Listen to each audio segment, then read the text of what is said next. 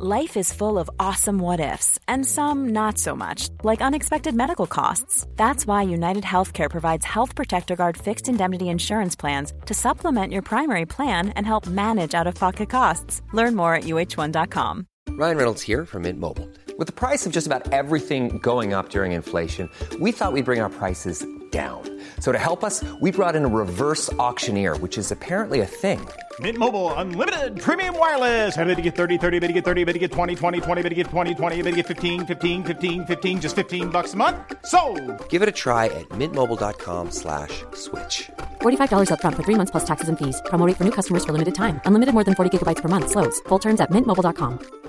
Want to get a chiseled look in the jawline? Sculpt and shape your jawline with added volume from Juvederm Volux XC. Juvederm Volux XC is an injectable gel specifically designed to be robust enough to improve moderate to severe loss of jawline definition. And it is the first and only hyaluronic acid filler approved for the jawline. Add volume to your jawline for a chiseled look with Juvederm Volux XC. For important safety information and to find a licensed specialist, visit juvederm.com. That's J U V E D E R M.com. Not for people with severe allergic reactions, allergies to lidocaine, or the proteins used in Juvederm. Common side effects include injection site redness, swelling, pain, tenderness, firmness, lumps, bumps, bruising, discoloration, or itching. There's a risk of unintentional injection into a blood vessel, which can cause vision abnormalities, blindness, stroke, temporary scabs, or scarring. Talk to a licensed specialist to find out if it's right for you. Visit juvederm.com. That's J U V E D E R M.com.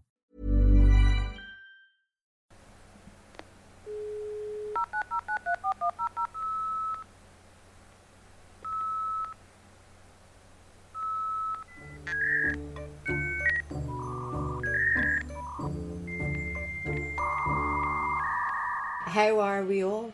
All fine. Um, all fine. All fine. Just you know, fighting with the. I just can't stop. The rage is everywhere.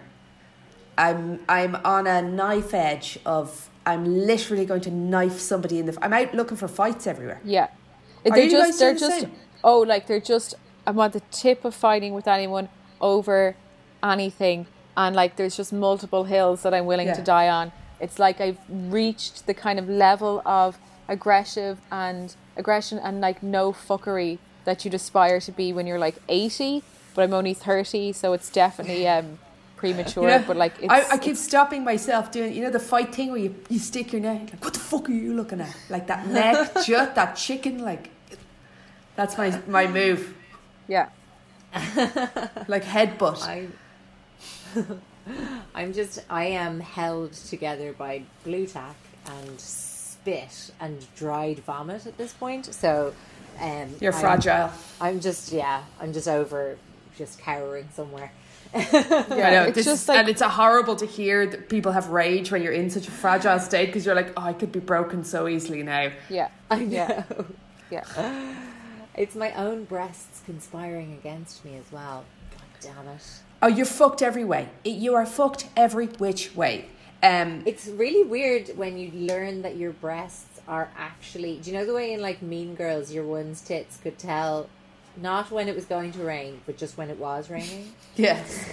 there's a 30% And, like, now I'm chance like, it's already raining I'm like, oh my god, my breasts are like really like driving this thing way more than I ever gave them any credit for.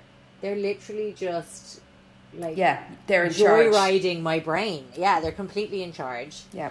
Um, That was that was a very relatable experience. I was completely at the mercy.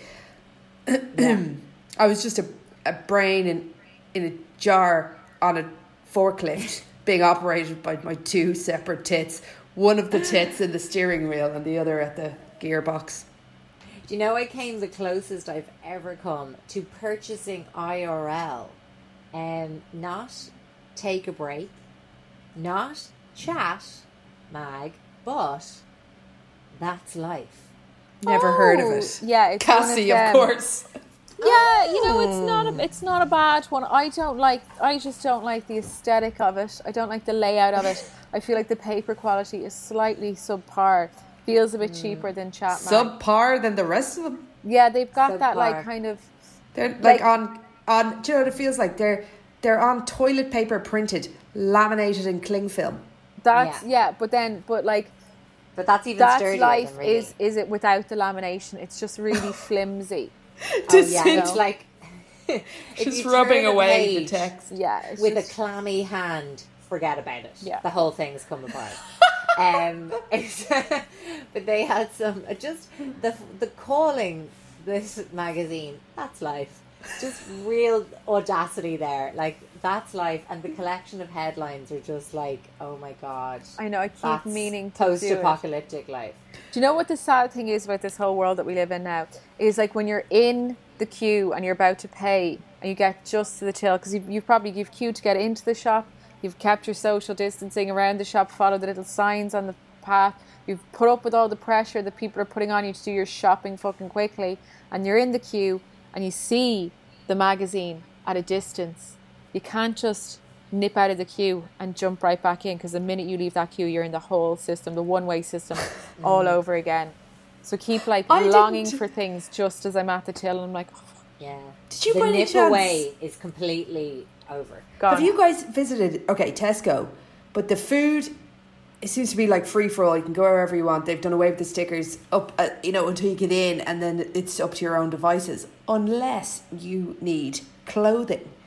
So then you're in this sort of like spider web of, you know, caution tape in sort of a one way system. I don't know. It's the worst design. It's hysterically funny because it's so stupid. Um, but it's just you know, it's that's our lives now, and for the time, I know I was such a thrill to go to Dunnes Stores in the in Stephen's Green on Friday, Saturday, Friday. I went, like, oh my god, it was so exciting. Myself, Lydia, and Alexandra went, and we all queued separately and split up the minute we got into the shop. But I got a new dress, a new that's jumper not essential. but they were open and i was like it was like being in brown thomas because you were like i want everything. Everything is so beautiful. I've never seen something so stunning in my entire life. I have the option to buy things again. Beautiful little summer dress. I cannot believe that. Yeah. That's mad. yeah. Well all the, a lot of the Dunnes stores clothing sections have still been open.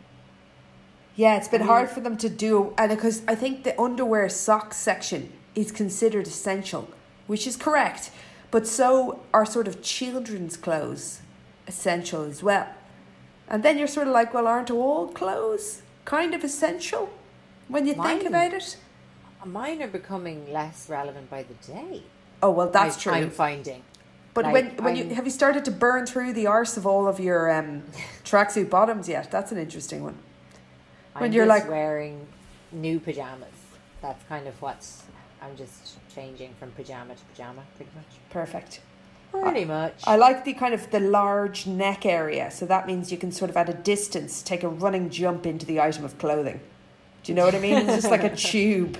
You're like, Are you talking about my large neck area Yeah, here? yeah. This is boob access. gotcha. Yeah, everything's about is that now. yeah oh. same same Well, what do we have? I just had a visual of Cass breastfeeding a couple of cats. I'm gonna, if I was a drawer, that would be something I'd draw for you.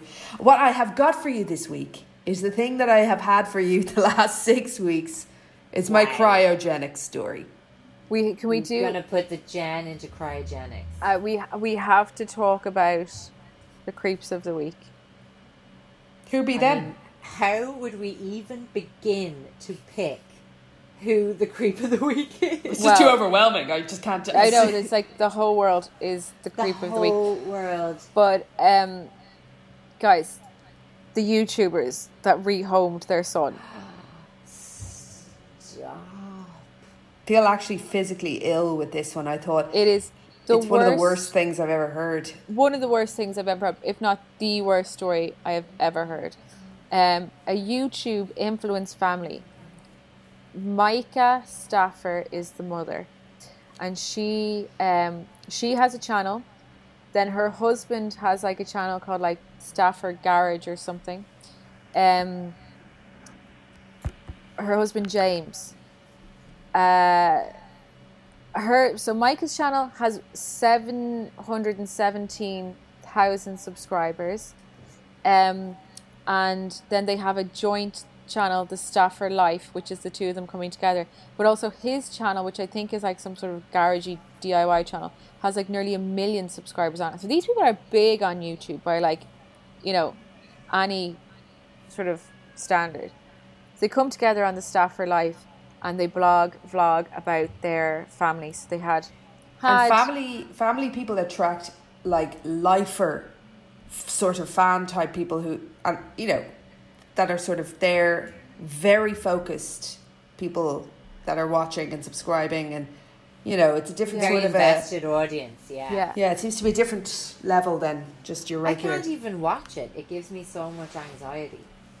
someone else's family Yes. I know yeah It's it just creeps me out so intensely. I'm just really not into it. Um, but they adopted a little boy from China a couple of years ago, uh, two years ago. And at the time of the adoption, they were told that the boy had a brain tumor. And they were like, oh no, we're still going to go ahead with the adoption or whatever. And then they were seeking medical advice prior to the adoption, and a doctor, an American doctor, looked at the boy's records and was like, no, this, this child has very high level needs. Um, he was diagnosed with autism, and he was. They were told specifically that he would likely live with them forever, uh, probably never speak, and that would have like a really high level of um, care needed throughout his, his entire life. And in a video prior to the adoption, talking because the, they vlogged the whole thing, um, Myka basically said that this doctor had given them that advice, and her exact words are, "It went in one ear and out the other because he is our son, and we we wouldn't give him up for anything. He's part of our family. He's he's our son now." That video is still on our channel. Like she still has all of these things prior to um, for, prior to the adoption. So throughout the last few years, their son, I'm not going to name him because uh, he's obviously been rehomed, and I think that uh, media organisations that have named him and shown photographs and should probably you know reconsider that so that he has a right to privacy as he grows up. But they um, they vlogged their experiences with him. They vlogged um, kind of the highs and some of the lows, and basically said, "Look, he's you know, it's difficult. He does this, whatever." But like really, you know, made it um, made out that all was exceptional. Blah, blah, blah. They earned a lot of money off their channels and off their vlogs. They got a lot of sponsorship deals. Uh, they particularly got a lot of followers because of the adoption, because they're American family, and because they were adopting from China. They had a lot of people who were interested in the process and how it was. Blah, blah, blah. So, over the past couple of months, people have noticed that uh, something was weird because she hadn't been posting about the child. She hadn't been. Po- she has four other children, but she hadn't been posting specifically about the son from from uh, China, and they were kind of forced to um, make a video. So earlier on this year, on Mother's Day, Myka had basically posted that it had been the worst, hardest Mother's Day she's ever had. Uh, and people were, were asking like, well, where is you know where is your son? What's the uh, what's the story there? And they started, they had deleted videos and deleted previous posts about him as well. Fucking stupid. Uh, and so they made a video this week called "An Update on Our Family," and in it, Myka and James tearfully revealed that they had rehomed their son how long had they had him Cass two years. Two years. oh my god Um, so basically, they, they kind of, in the video, they're like, we had to rehome him because his needs were greater than we had anticipated. And it's common practice with Chinese adoptions that they hide medical history. And now, it is true that the, the, the source of where they were adopting him from hadn't, hadn't divulged the extents, you know, how extensive his needs were. But an independent doctor had told them and they had documented that they had known that it was going to be very very difficult um so yeah they they rehomed him, and in the video, basically said that like they had to uh, find new the new place for for the son to live, and that he was on board with it, that he had signed and suggested that you know he he had wanted this as well. He's only Oh, four, come on. like you know. Um, What suggesting that he might have asked to be rehomed, or? that he was like completely on par with it and it was like the hardest thing that they've ever had to do. But they also at the same time um i think are only they're only addressing it now but it might have happened previously. But they're basically people have pointed out that they had purchased a, a massive new house. They'd holidayed together in bali that they're basically just like responding in this way because they've been forced to by their viewers or whatever um but yeah it's caused because didn't it turn out so they made this video, but how how long before that had he actually been yeah i think that's it there's some there's some like i think it's been a couple of months um and they had been making content during that time. yeah but the intro. ignoring ignoring his um his just the fact that he was ignoring gone. it yeah yeah um it's so What the fuck were they thinking? So wh- bad. They also they're Latter Day Saints, are they? Isn't that the the religion they are? I didn't go that deep into it. I watched a lot of the drama channel videos on it. People have gone deep on like on even stuff like um, comments they were leaving in forums prior to the adoption about how they wanted a child. Like, so they set out with the intention of adopting a child who had needs, and they specified in a lot of comments that they wanted a child who had like low level needs that weren't too difficult to look after. And it, it seems like it was a conscious decision that they made I don't want to say for the content of it, but certainly did it knowing it would bring attention to them. Aw. Um, so yeah, it is like absolutely awful. Not good, not good. So what's so what's become of them? Have people sort of boycotted? Sophie's just trading one kid for another. Poor soaps. Uh, are people sort of boycotting their page now? So they've lost all their sponsorship deals, obviously. Um, they have deleted all of their channel, all of their videos on their vlog channel, which was their the Stauffer family. But there's still, um, you know, there's still, well, as of yesterday, there were still channel, there's still loads of videos on her channel, um, but they haven't. I haven't seen a public comment since, um, since that video. Like that video has like three point something million views on it now. I mean, Uh, four four point two million views on it now. Not surprising. Sure, it made global headlines. It was. It is just. Uh, She's lost. Well, the thing is, like, she still has seven hundred thousand subscribers. Like, um, Oh, this yeah, thing, it's not. It's not a puppy. Even the phrasing rehoming is just wrong in this in this context. Rehoming we use for pets. absolutely appalling. So they're sitting there with 4.2 million views in this. Like she still has all her regular videos up. Things like um, kids' tiny bedroom makeover, spring clean, survive quarantine like a boss, what I eat in a day, my 6 a.m. morning routine. Gack, awful, just oh, awful, awful stuff. Um, Was am am I wrong in saying that I think there was? Are they trying to find somebody else to adopt now? There was somebody. One of them said like, "Oh, no, No, so Yeah. there was there was um prior to this there that was the, the thing whether the comments were written um prior to the first adoption or whether they were seeking out a second child to adopt who had less needs.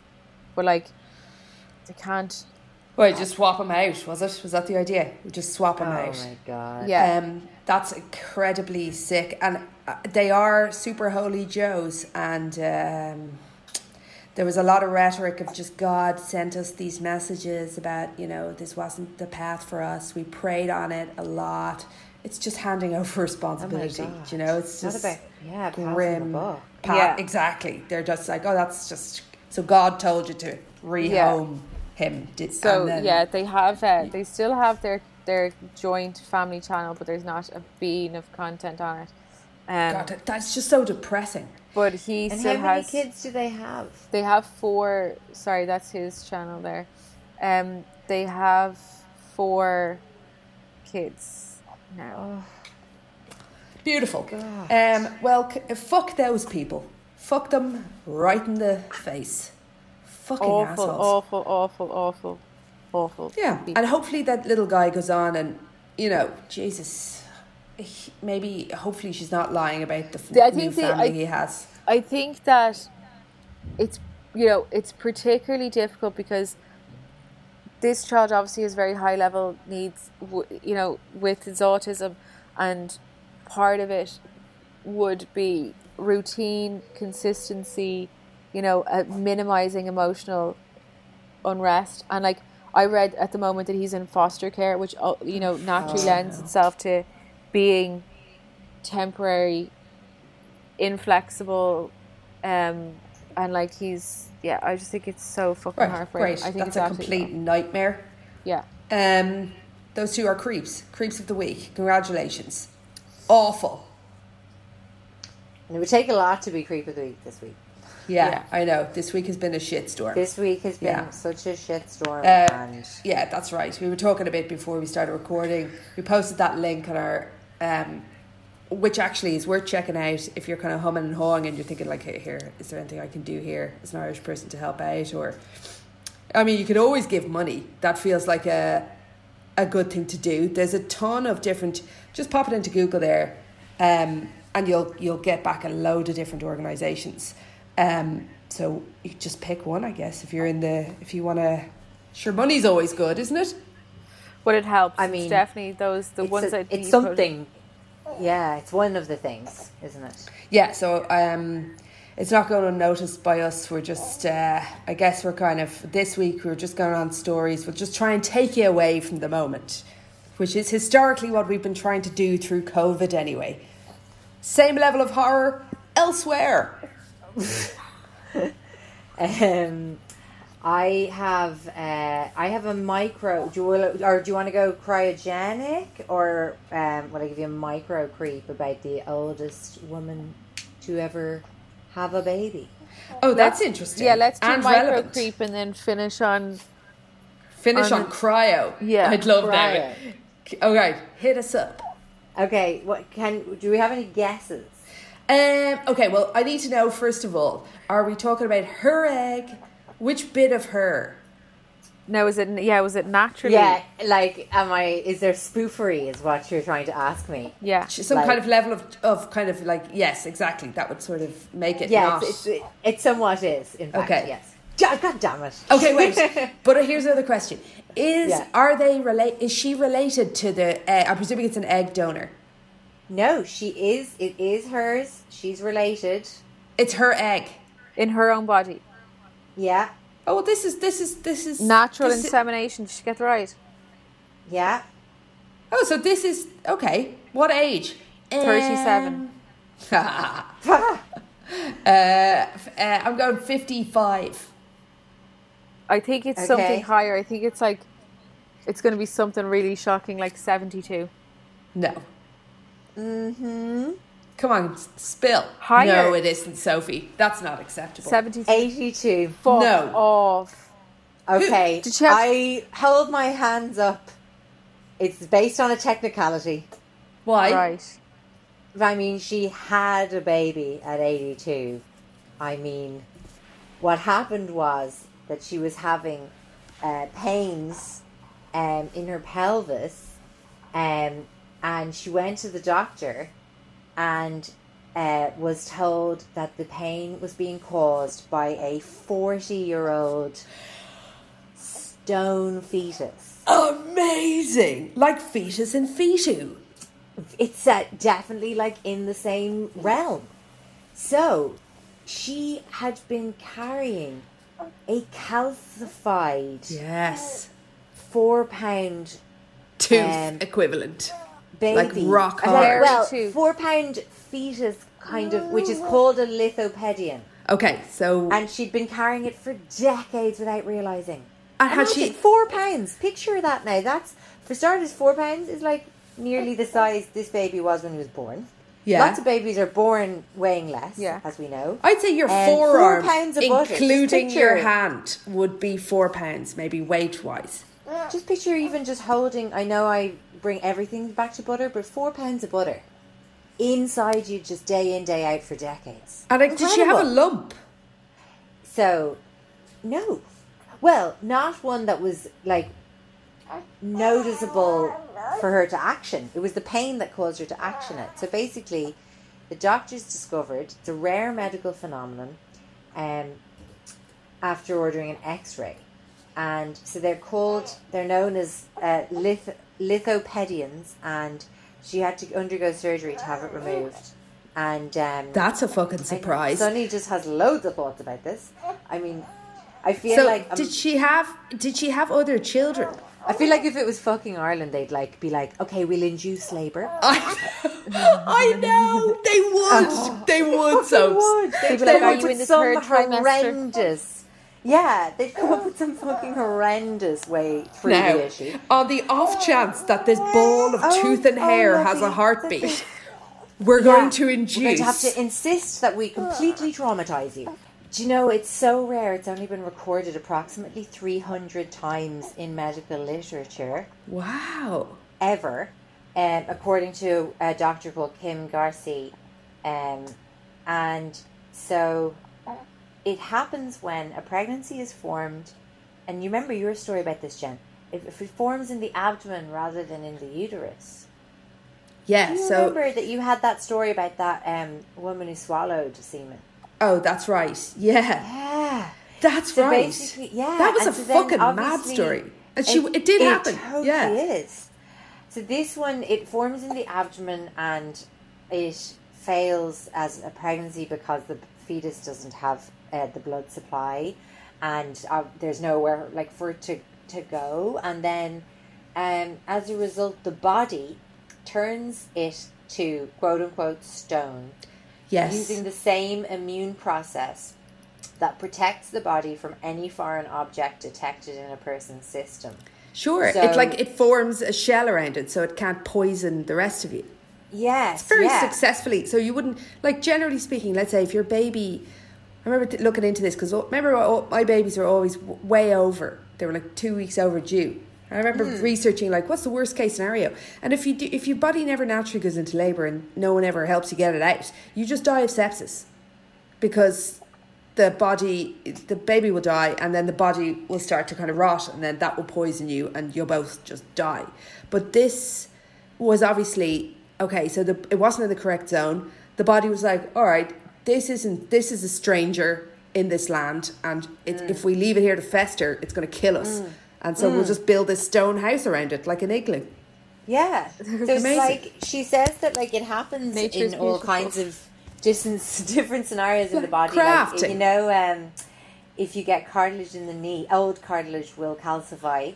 Um, it sort of reminds me of like, yeah, it's like basically you're right. The body's really good at detecting kind of an interloper of sorts. Yeah. and uh, and they're also totally um, asymptomatic. Uh, these kind of calcified things. I guess that hers was just it happened to be very large, and so i wonder Um, what triggered this pain then and also, oh, what triggered the pain? I know. I mean, I would say like because it's at least kind of four decades that she had it. yeah like why now Why now? I mean, guess have maybe been, she was know, old, she's her immune system is- yeah. or, yeah, or Yeah. like her hips. You know, it's just a possibly like yeah, maybe there was kind of a natural degradation from age, and then like it presented a problem. But also, don't you think like women are just so kind of like oh, got a terrible pain in my pelvis. Oh, I'll just I'll just struggle on. Absolutely. And then you're like, or it could be this four pound uh, stone entity that is in your tummy. 100% But yeah, right. and One- apparently, so the rate of an abdominal abdominal pregnancy is about one in ten thousand. not um, nothing No, not nothing, and it's obviously different to an ectopic, but um, yeah, so mad. That's mad. So she had other children before that, I'm sure, or did she? I don't know actually. That must be sure. weird. But uh, have we done fetus in fetu? Because it's definitely worth Or we just talked about it endlessly. I've But definitely basically read when it's, stories um, of this in Chat Magazine. Yeah, it's basically it happens really early in the forming of the like af- right, really right before the um, insemination. Sorry, right after the insemination. And what it is is that like very initially, the cells that are going to become a fetus um, are flat, and they they fold, and fold and fold and fold, and that's kind of part of the f- initial process. I am like basically I've got I'm having kind of like hand to hand combat with Sonny while I'm doing this. Sorry guys, can you see him? Yeah. He's really having a time.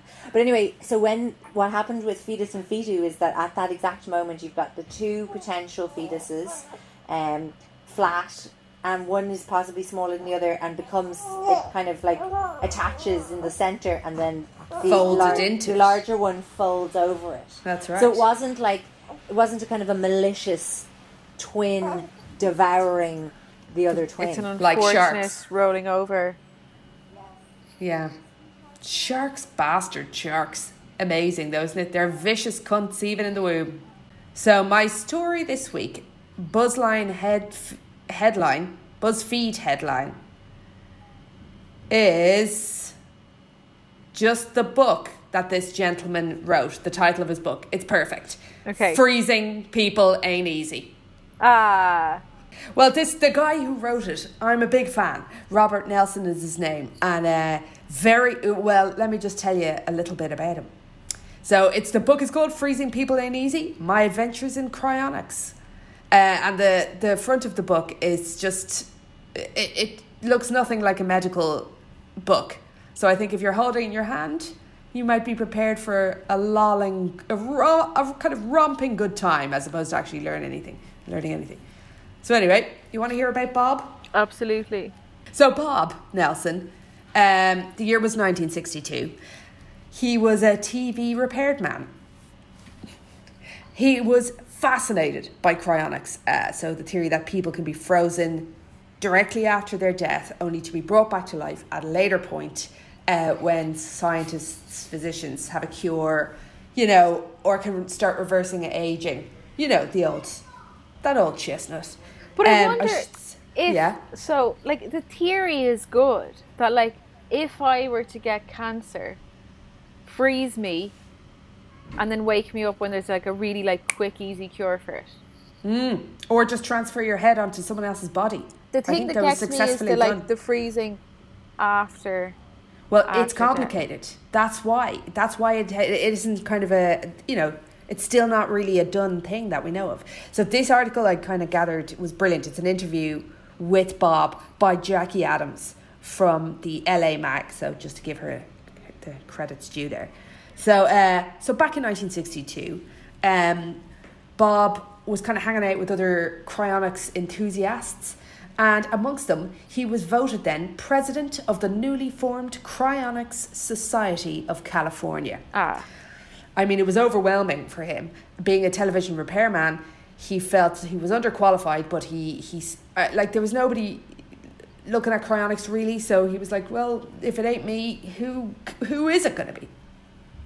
So he became the spokesperson for this kind of movement. Um, and he, but without this science, he didn't have any scientific background. In fact, he never even graduated high school. But uh, that did not stop him from freezing Dr. Robert Bedford in 1967. So, as you can, as you can imagine, that there, I mean, it was it was a big kind of tall order. Uh, this was Dr. Robert Bedford had requested it, um, and had s- s- kind of sought out somebody to do it. And of course, he was like, "Here's the Cryonics Society of California, the very people I should, you know, go to."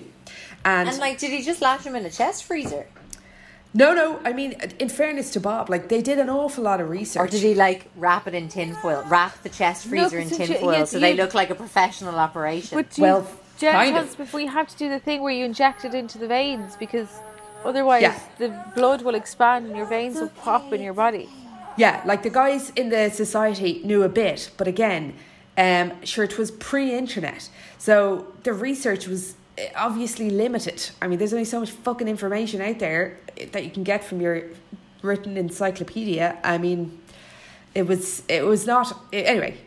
So uh, it it wasn't the perfect Anyway, the early suspensions were not perfect. So, like you say, so they involved dry ice and a styrofoam lined box. And the first bodies that they were trialing were donated so suddenly that Nelson had to store them in a, fran- a friend's garage while he looked for permanent storage. So, do you remember how we were saying before? The trick is with cryonics that you need to be frozen immediately after death, like as soon as humanly possible. Um, otherwise, It's not gonna work. the gig is up. You're never coming back. So uh, his enthusiasm had, in fact, blinded him to the reality of the responsibility of actually then maintaining these frozen dead people. So he found himself totally struggling to keep his frozen heroes, as he called them, uh, suspended with little help, and he had no dough. So they were just like knocking around in freezers, plugged into people's kind of, you know, stealing electricity here, there, and everywhere. It just, it wasn't kind of a, a sophisticated setup.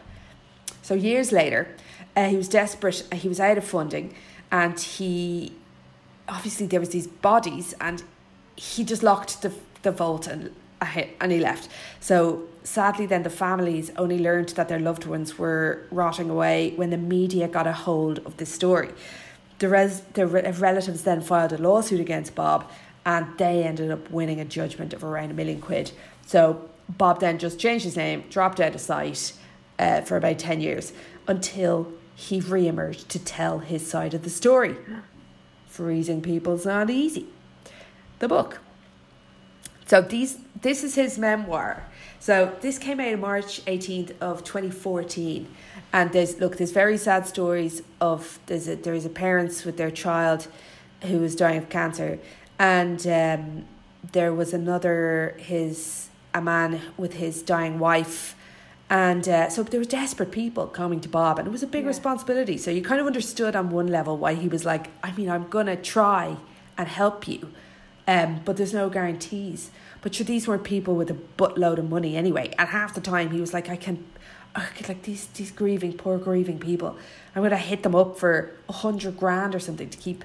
So anyway, he did he did eventually um, uh, find a wealthy benefactor to fund the enterprise, and uh, he might have been. He had there was a when he, he could have been heralded as a visionary, but instead, the media ripped it out of him, and he was shunned by all the other cry, cryonicists. So he was one of the first to actually do this. But I guess as kind of this cryonics kind of became sort of trending.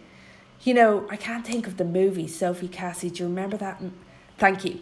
So, um, so it sort of had a had a kind of trending zeitgeisty moment, and but Bob was this big fucking joke, uh, which was annoying and shitty, just because he wasn't a scientist. But I guess he shouldn't have been meddling, really. No. So uh, then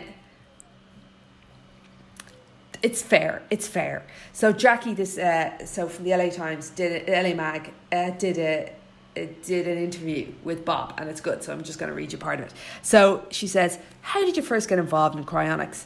And Bob says, "In '66, I read an amazing book called The Prospect of Immortality by uh, Dr. Robert Ettinger, and it blew me away. I knew that if it were ever going to go." We were ever going to go to other planets. We were going to need to learn how to put people to sleep for years, wake them and wake them up, and that's what this book dealt with. So, Bob says,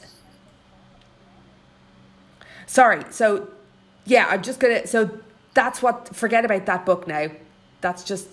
Forget about that, Rob. Back to our Bob. So when I mm. came away, Bob says, from reading the book, I still had questions.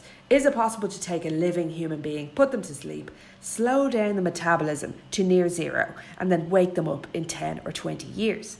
So at that point in time, Bob says he knew nothing he knew of nothing that could do that. But if you ask me today, that's the most natural order of life in the universe.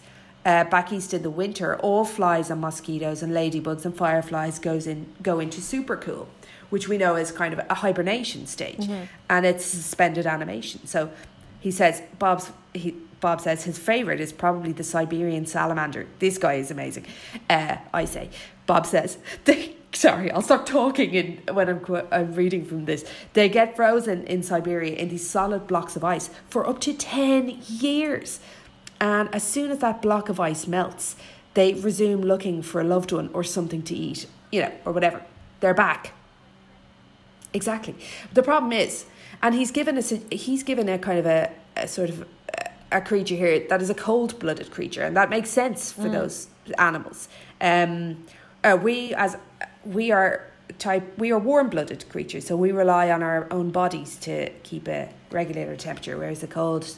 It, it, you know, I guess it's easier if you're cold blooded to get frozen and come back to life. Not so easy for us. So, the, this what the qu- next question is: Are there any studies being done on what allows these animals to be frozen and come back to life? So, our Bob says, probably the closest realistic answer I can give you is the case of Armando Ramirez. Back in 1969, he was a young man, 17, who wanted to escape from Cuba. As a kid, he would go down to the airport, watch the planes leave, and he got this idea to hide out in an airport and jump into the wheel of a DC 8, a plane, to get out of Cuba. Mm-hmm. He didn't care where he went, he just wanted out. So he didn't know that they fly at 60,000 feet, where outside the outside temperature is minus 40 degrees and there's not enough oxygen or pressure to sustain life. He was there for eight hours. He fell out of the plane in Madrid. He was pronounced dead, right? But then on the way to the morgue, they started hearing groaning noises in the back. So they took him to the hospital and they fucking revived him. And that was apparently the first documented case of artificially or accidentally induced human hibernation. Now, the next one is a young lady from Norway who was skiing in the mountains, uh, went over a river, fell in. Her head was in the water for three hours. Uh, the cold that was killing her was also saving her, right? She she's currently alive and well. She works at the same hospital that saved her life. But this is the, this is an amazing story. So Bob tells a tidbit here, and I went away to find kind of a longer story. But this was um, two years previous. So I think it was 2012. A young man, we're in Japan. Let me get up his name here. Um, oh, he's Japanese. It's gonna, I'm just going to make a mess of this. Okay. Mitsu, Mitsutaka Yuchi Kiz, Kizoshi, right? Perfect. Yeah, absolute idea. Perfect. he was a hiker and uh, he uh, get back in, get back into my story. So um, this guy he was he was a hiker, but he was a, he had had a little bit too much to drink, and he went outside in a in the snowstorm, and he was trying to sober up a bit, but sure didn't he slide down the side of a mountain and break his pelvis in at the bottom. So he lay. Oh, this is fuck. This is truly amazing. Uh, he lay right here. He is quoted as one on the second day. So on the second day, the sun was out. I was in a field and I felt very comfortable, and that is my last memory. Um, I must have fallen asleep after that. Listen to this. 24 days later, his body was found. So his body temperature had fallen to just 22 degrees centigrade. If you remember the human resting body temperature, your human body maintains a temperature of what, 37, 37, 37 point something? Something like that. So this is far below. He had a barely discernible pulse and was suffering from multiple organ failure and blood loss. So the doctors who treated him believed he had lost conscious after, consciousness after the fall and that his, bo- his body's natural survival instincts kicked in, sending him into a state akin to hibernation. As the temperature on the mountain dropped as low as 10 degrees centigrade, he fell into a state similar to hibernation and many of his organs slowed right down, but um, so his body protect in order for his body to protect his brain, um, which it did. So his brain capacity has recovered hundred percent. So, uh, and he did not expect, so he made a full recovery. Doctors said they did not expect him to experience any lasting ill effects. Oh my God, He was mad. 24 days in this type of a hibernation stage. So, um, fucking amazing. So, Bob says that just deals with the if- issue of is it possible? We don't to this day know how to reduce the metabolism of a human being and then resuscitate them, but we're close, says this other doctor uh, from Cancer Institute in Washington. So he, this particular doctor, Dr. Roth, has found a chemical, hydrogen sulfate, which he can use to take non-hibernating animals like a rat and put it to sleep for hours. Now, the, it, the Defense Department has spent millions of dollars to to perfect this, so that if a soldier gets shot on a battlefield where he normally has about an hour to live, he can instead be put into this type of suspended hibernation or animation, and that can extend that one hour to maybe twenty four potentially, and that could save. So the kind there is impetus from a governmental So would standpoint. it some like would it kind of be stemming the flow of blood? Absolutely right. So- Slowing the blood loss. Totally, and just and uh, I'm not sure how or why there's this kind of protected or what is happening when they say it protects the brain, but certainly slowing the heartbeat down to almost trace. Um, but anyway, so where what's a good one? So this so there's a couple of more questions, and uh, she asked why after all this time did you feel the need to write this book? Bob says we froze the first man the first woman the first child. Unfortunately none of them had any money. I took it upon myself to try and figure out a way to save them which was dumb stupid and wrong. Today unless you pay the full amount right to the penny for instance this company he gives an example alcor uh, it's 150000 nobody's going to suspend you it just seems silly to me now. Why would strangers be interested in paying to keep somebody frozen? So he's looking back thinking like maybe that was wrong. So Bob says true believers like the Wright brothers, everyone laughed at them. Today we have 10 different principles by which a man can fly. We probably have 10 different principles for how we can put a human being to sleep for centuries. Uh, for me, my instructions are don't wake me up when it first becomes plausible possible. I want to make sure that you can rejuvenate me, make me younger, maybe even a little better looking. Ah. So the interviewer asked I thought he was going to say, "Don't wake me up before you go go." he seems like he would he would have got that joke, I'm sure. I mean, he's still alive. You could reach out on Twitter and ask him.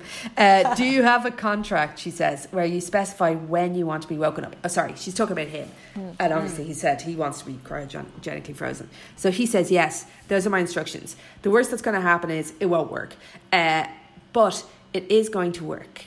But it is going to work, he says. Dr. Bedford, the first man who was frozen, was a psychological professor at Glendale College. I only spoke with him once, but his words will never leave me. He said, Mr. Nelson, I want you to understand that I don't do this thinking that I'm ever going to be resuscitated.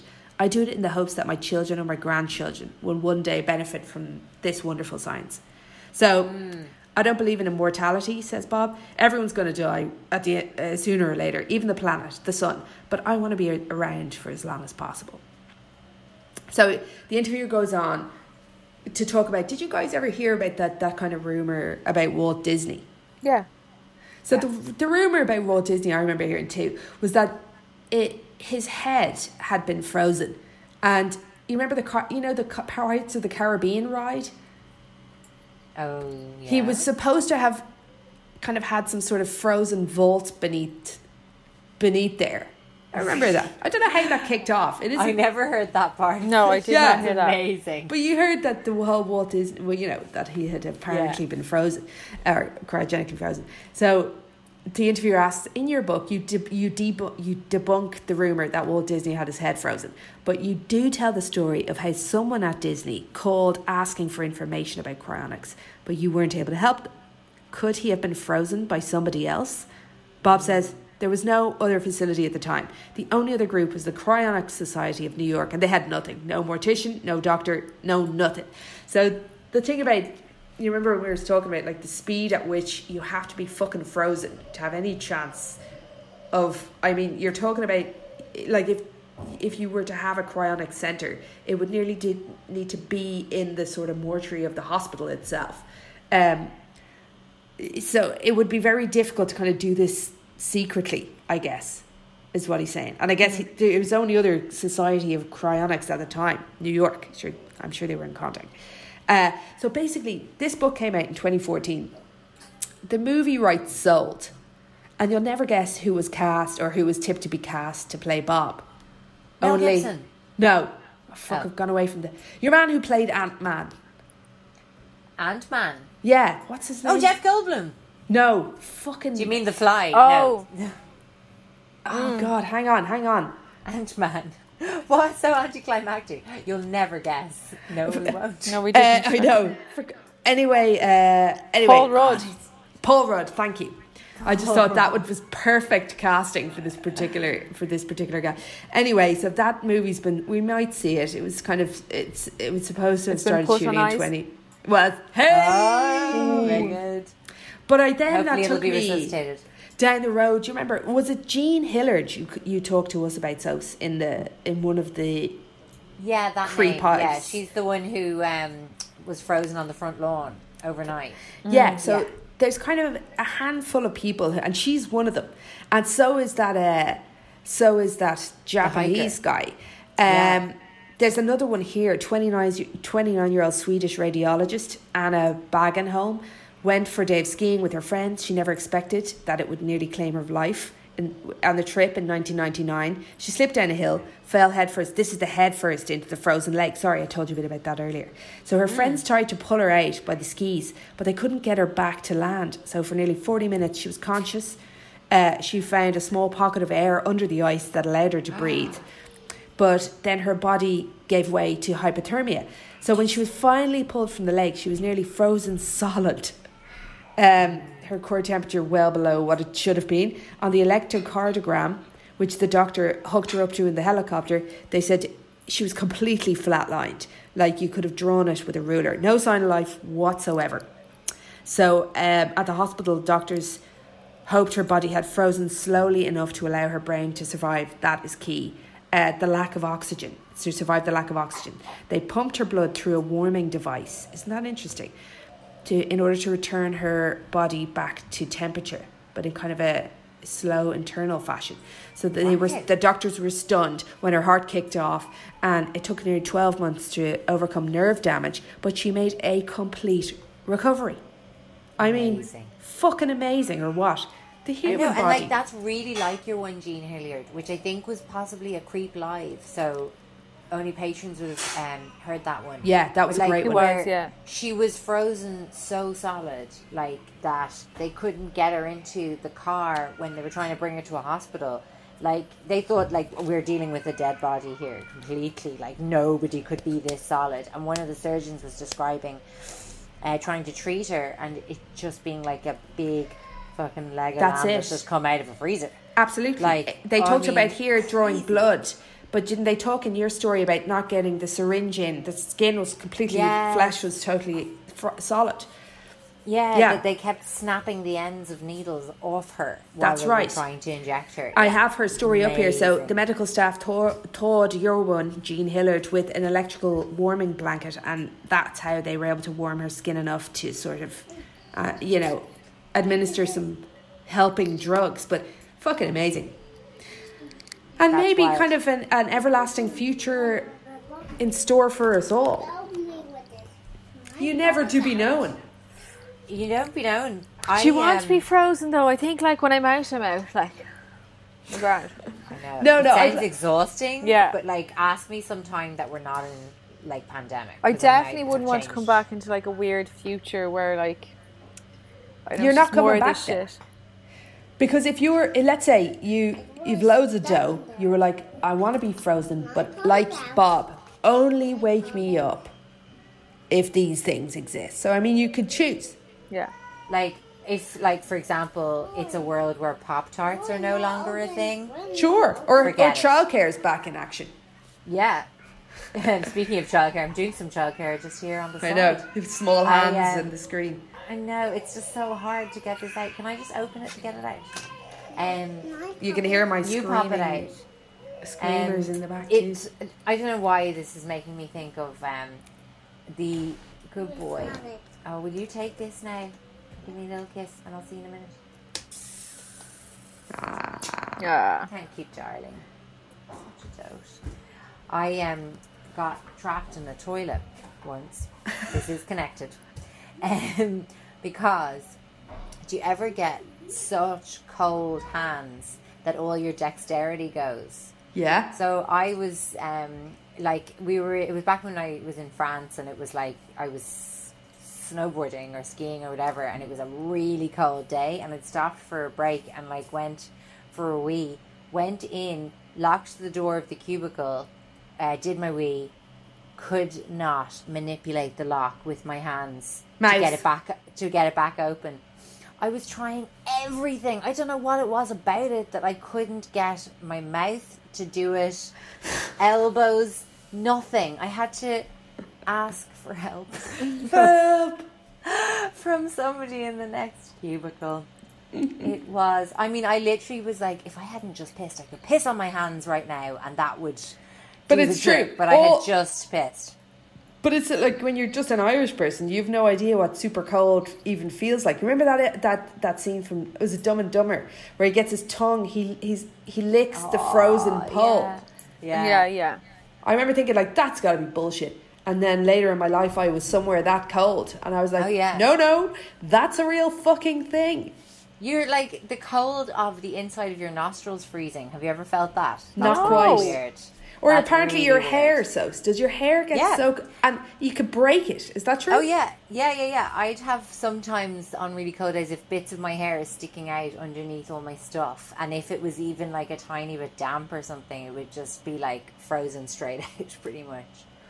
Yeah, So listen, fun there you go. I got out. Of, I got out of the toilet. Thank see. God for that. Did you see before you.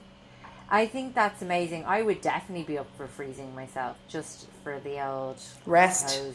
Yeah, You know, ultimately, just a bit of a lie down. just lie Um, down. And I suppose furthering the whole kind of knowledge. Like, that's it. You're going to give your body to science anyway. Like, it'd be cool if they were going to do something kind of fun with it. Or you give it away, and there's a potential that you could back come back, or party you could come back. But it does feel like you we should be able. science rent on your body so that when Yeah. you come back, you're, You're like, loaded. Brill, I'm loaded. It does feel like why do we have to freeze the entire body? Like when you think about Walt Disney, that's just you, we should in theory just be freezing the brain. No, is that not just us? Well, Yeah, I mean, I would agree with you on that. I think take your, you know, Yeah, take go the brain the and pop it into one of those little robot-y brains. What film is? What was that used to be in? Is it Ghostbusters where there was a brain in a in a suit? uh, Teenage Mutant Ninja Turtles. That's it. That's what I want. His to be. name was- but like oh, a fuck. sexy one. Crone, something like that. Crane, Crane. It must have been Crane, Cranium. Do you do you remember the? f- Never mind. uh, yeah, I'd like to have the kind of like you know like the body of a little scuttling kind of octopus or something. Yeah. Yeah. and then Yeah, and then something with more limbs would probably be more practical. Fast like a spider. Yeah, yeah, something a little bit unnerving for people to come across. Beautiful. Just like the general at the end of arachnophobia, but just my head then stuff like that. Um, wonderful. Thank you for those creeps. Fabulous. Thank it's been lovely creeping with you today. As Uh, always. Ca- uh, so what any any house thank you as always to our patrons as we've just been Oh yeah, loving our Zoom Thursdays have I mean, they they're getting me through lockdown. Um it's been so nice to see everyone and it's the same a couple hundred people usually there in the boxes and that's so class. It's so nice. Yeah. It feels like 200 of our closest friends that didn't exist before this.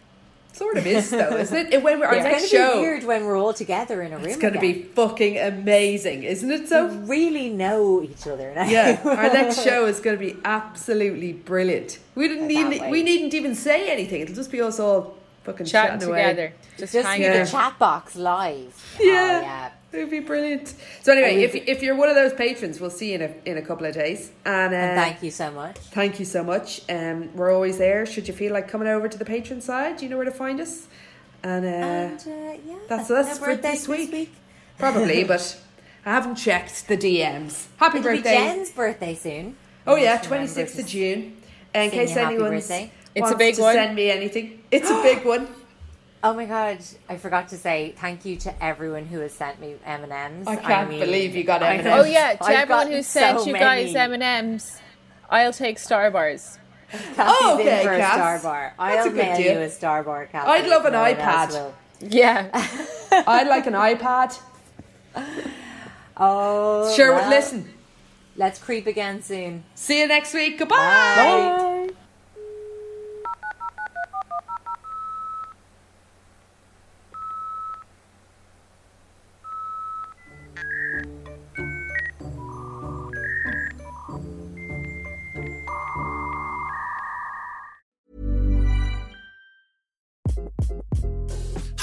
This is Craig Robinson from Ways to Win, and support for this podcast comes from Invesco QQQ, the official ETF of the NCAA. The future isn't scary. Not realizing its potential, however, could be. Just like on the recruiting trail, I've seen potential come in many forms as a coach. Learn more at Invesco.com slash QQQ. Let's rethink possibility. Invesco Distributors, Inc. Imagine the softest sheets you've ever felt. Now imagine them getting even softer over time. That's what you'll feel with Bowl and Branch's organic cotton sheets. In a recent customer survey, 96% replied that Bowl and Branch sheets get softer with every wash. Start getting your best night's sleep in these sheets that get softer and softer for years to come. Try their sheets with a 30-night guarantee. Plus, get 15% off your first order at bowlandbranch.com. Code BUTTERY. Exclusions apply. See site for details. Hey, it's Paige DeSorbo from Giggly Squad. High quality fashion without the price tag. Say hello to Quince. I'm snagging high-end essentials like cozy cashmere sweaters, sleek leather jackets, fine jewelry, and so much more. With Quince being 50 to 80% less than similar brands. And they partner with factories that prioritize safe, ethical, and responsible manufacturing. I love that. Luxury quality within reach. Go to quince.com slash style to get free shipping and 365 day returns on your next order. Quince.com slash style.